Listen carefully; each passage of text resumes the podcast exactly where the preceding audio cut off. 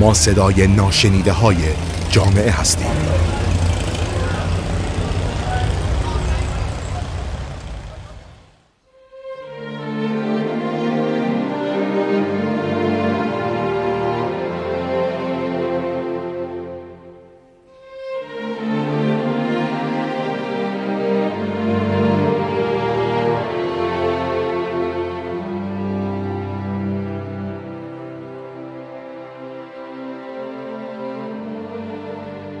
با فوروارد کردن جملات قصار با سواد نمی‌شوید. صفحات و کانال‌های بیشماری وجود دارند که موضوع کارشان یا حداقل بخشی از کارشان به اشتراک گذاشتن کوتاه نوشته‌ها یا تک جملاتی از فلاسفه، فضلا، علما، شاعران و یا هنرمندانی از سراسر دنیا در طول تاریخ. افراد زیادی هم خواننده این جملات بوده و با لایک کردن و به اشتراک گذاشتن اون به انتشار بیشتر این جملات کمک می‌کنند. اینکه محتوای اصلی این جملات شامل چه نکاتی است گاهی در سایه چنین روندی قرار میگیره. در واقع بسیاری از افرادی که این جملات رو پسند یا همرسانی میکنن چندان با درستی یا نادرستی و معنای دقیق گزاره آن کاری ندارن، صرفا از آن جهت که با تکرار زیاد معروف و تبدیل به یک کلیشه ذهنی شده‌اند با تصور درستی این گزاره‌ها گزینه پسند را فعال می‌کنند. گاهی حتی به ضد و نقیض بودن لایک‌هایی که کردن توجهی ندارند. ایده‌ای که امروز لایکش کردند کاملاً در جهت عکس ایده و جمله‌هایی است که هفته پیش در جای دیگر پسند کرده بودند. اما این تمام ماجرا نیست. صرف دیدن و پسندیدن جملاتی از اهل سخن به نظر می آید این روند گزینش پسند و تکثیر این جملات در نهایت به فرایندی منفعل ساز برای مخاطبان بدل بشه. این ایده های گسترده و حتی ضد و نقیض اما کم عمق گاهی تبدیل به نقشه راهنمای زیست روزمره بسیاری از افراد شده و همین خطرناکه. رفتن به چاه نزیستن با تناب پوسیده اطلاعات کم عمق و ضد و نقیض و گاهی هم حتی نادرست. در این مطلب سعی می‌کنم که این روند رو تا حدودی روشن کنم. در ابتدا می‌شود در نحوه گزینش این جملات تأمل کرد. انتخاب این کوتاه جملات از میان ده‌ها، صدها و میلیون‌ها جمله از آن مؤلف و یا حتی انتخاب یک مؤلف خاص، صرفاً سلیقه و انتخاب یک فرد خاص که گرداننده یک صفحه یا کانال هست، با یک زمینه فکری خاصه و برای اهداف خاص ازش استفاده میشه.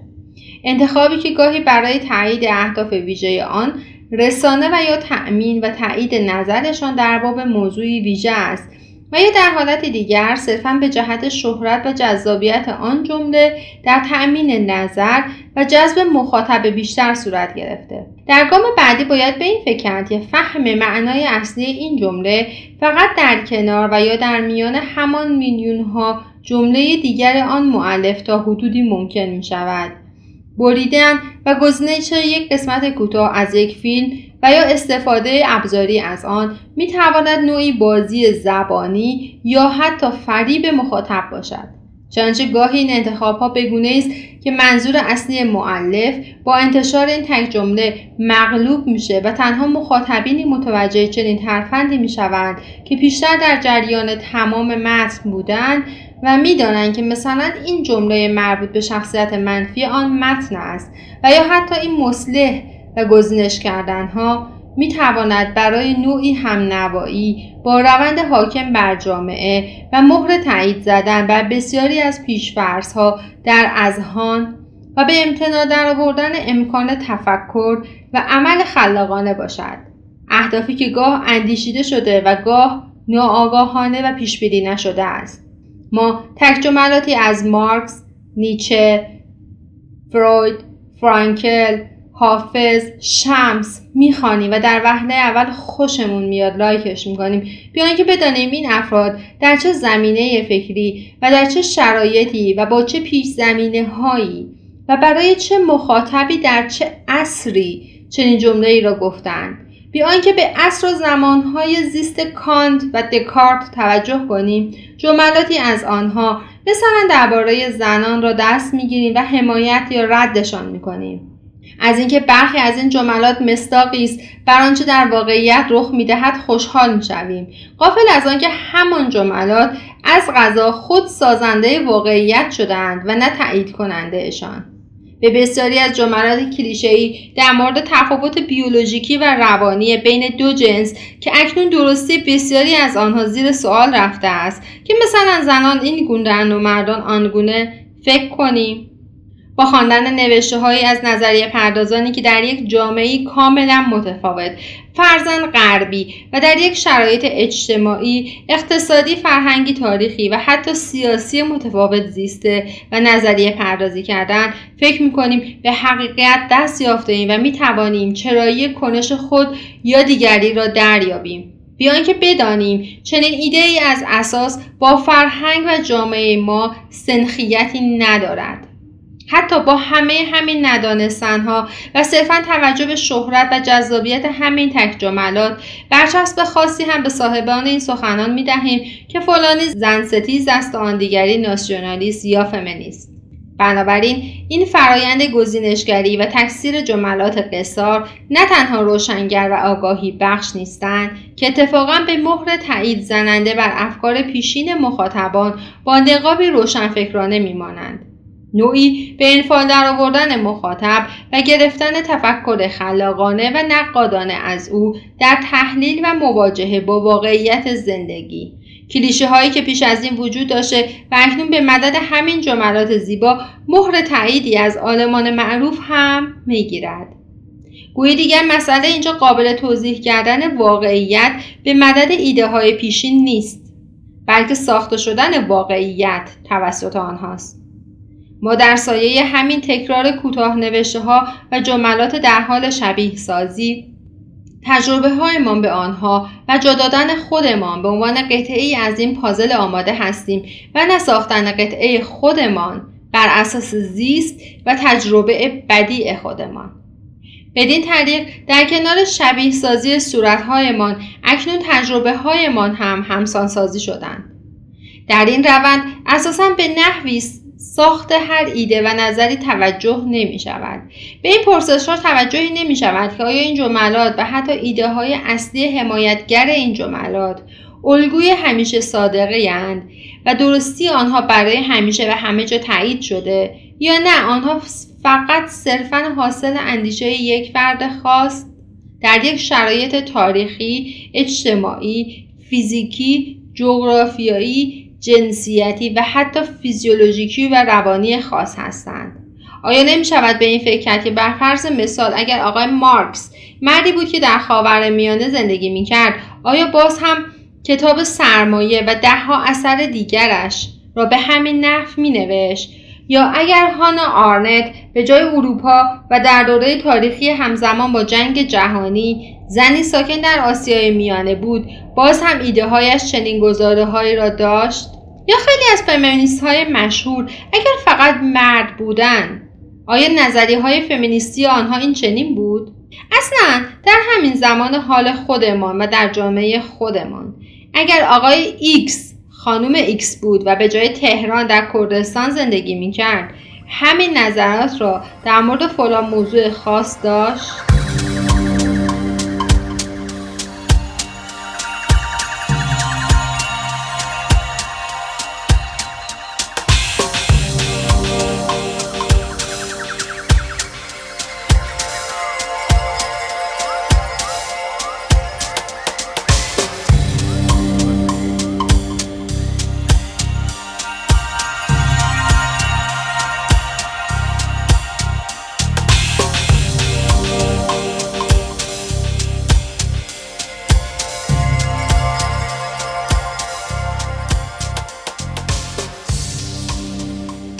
مبرهنه که نه.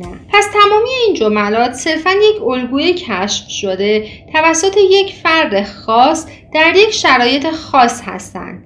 این الگوها حتی در بهترین شرایط رعایت اصول علمی و کار تجربی که هم هنوز هم اصول و درستیشون در حال مناقشه هستش، برای انسان چندان سازگار نیست. همچنان که از فیلتر ذهن و تجربه زیست صادرکننده آن رد میشن و احتمالاً با تغییر مؤلف همان الگوی کشف شده از همون داده ها و اطلاعات شکل دیگری میتونن به خودشون بگیرن. این الگوها حتی اگر دارای تکرار بالا هم باشن، باز هم همچنان موارد استثنایی وجود دارد که نقص کننده این الگو و ایدن.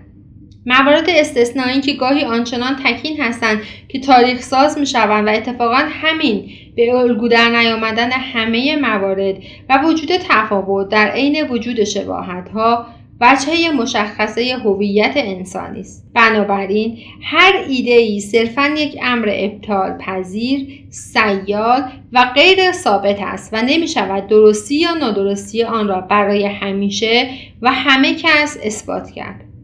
به تعبیری آنها مانند چراغ‌هایی هستند که می‌توانند تا اندازه‌ای مسیر انتخابی ما را روشن کنند، اما نمی‌توانند تضمین کنند که به مقصد نهایی ما را می‌رسانند. ما نمی‌توانیم صرفاً با اتکا به چنین فرضیه‌ای درستی همیشگی آنها را ضمانت کنیم. ما اکنون در زمانه‌ای قرار داریم که حتی الگوها در علوم تجربی همچون فیزیک یا شیمی از قطعیت خارج شده و توافق نظری گسترده در عدم قطعیت و ثابت بودن نظریه‌های چنین علومی انجام گرفته.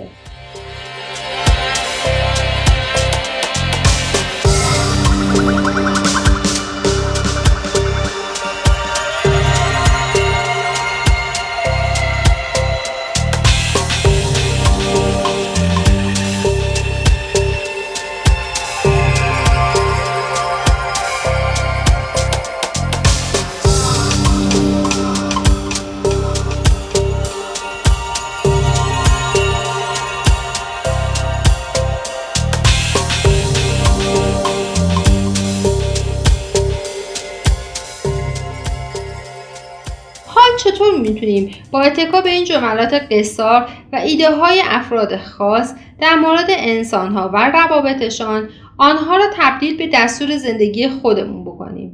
چطور میشه ایده یک فرد را به بیشمار انسان انسان به عنوان موجودی غیر قابل پیش بینی تعمیم بدیم؟ و اتفاقا پرسش دوم از همینجا شروع میشه. چگونه این کوتاه جملات به دستورالعمل زندگی و کلیشه های ذهن بدل میشن و باعث تغییر نگاه یا سردرگمی فرد نسبت به جهان و زیست او میشوند؟ در جواب باید به این فکر کرد که در روز، هفته، ماه و سال چند بار هر کدام از ما این جملات را میبینیم و میخوانیم. در واقع تکرار این جملات به چه میزان است؟ چقدر امکان دارد که به درستی یا نادرستیشان فکر کنیم، حتی نقدشان کنیم و برخوردی منفعلانه با آنها نداشته باشیم؟ در نهایت چند مورد از آنها ورد زبان ما می شود و به طور مداوم از آنها استفاده می کنیم. مثلا به گفتمانهای پر رونق روانشناسی در سالهای اخیر توجه کنید. با وجود دورگزینی عامدانه از این رویکرد، چه میزان از جملاتشان ملکه ذهنمان شده؟ به تعبیر مطالعات فرهنگی، این تولید انبوه از گزین ایده ها و توزیع آن برای جمعیت انبوه مخاطب شبکه‌های اجتماعی در نهایت به تولید فرهنگ توده‌ای منجر می شود که در آن الگوهای مصرف همانند هم می شوند. فرهنگی که فاقد چالش ها و جذابیت های فکری است و سهولت و آرامشی را که در تخیل و گریز از واقعیت وجود دارد را ترجیح می دهد. مگر نه این است که این تبدیل شدن ذهن به کشوهایی که به تکرار هر روز پر می شود، از این ایده های بی پشتوانه، کوتاه و گسترده و یا به عبارتی فست‌فودهای ذهنی در نهایت با ساده سازی واقعیت مانع از تفکر و تجربه فردی می شود. فرد با اتکا به این دانش وسیع و کم عمق که امکان اشتباه کردن بر اثر تجربه شخصی و رشد کردن را از خود می گیرد، روند به سرعت در حال گسترشی که فرمان زندگی را به دست گرفته، بی آنکه بدانیم هدایت اصلیمان از کجا شروع شده است. فرایندی که منجر به تربیت ذهن‌های غیر سیاسی و غیر تاریخی شده و توان پیوند زدن جزئیات را با کلیت از اذهان گرفته و فراموش شده می شود که طبق این الگوی تولید و تکرار انبوه مواجهه با وضعیت‌های مختلف با اتکای این ایده‌های تکراری برای افراد از پیش آماده و در اختیار او قرار گرفته است. به عبارتی فردیت فرد از بین رفته و تصمیم‌ها از پیش برای او گرفته می‌شود. البته که مواجهه شدن با افکار و اندیشه‌های مختلف و کمک گرفتن از آنها برای تحلیل واقعیت‌های روزمره از منظومات یک زندگی اندیشه ورزانه است و هدف از به میان کشیدن چنین بحثی هم لزوماً به معنای مخالفت با تکثیر اندیشه‌های مختلف نیست، بلکه مقصود مورد غفلت واقع شدن نوع مواجهه با هر متن، ایده یا تفکری در این روند گزینش و تکثیر جملات است. هر فکر یا اندیشه‌ای لزوما در یک یا دو جمله خلاصه نمی شود. اگر انتخاب و پسند و پایبندی به این جملات حاصل تأمل و فکر کردن در مبانی و ریشه های فکری آن جمله باشد، بسیار هم پسندیده است. نشان دهنده روشن شدن تکلیف یک فرد با هستی و جهان پیرامون خودش با کمک گرفتن از چنین اندیشه‌هایی است.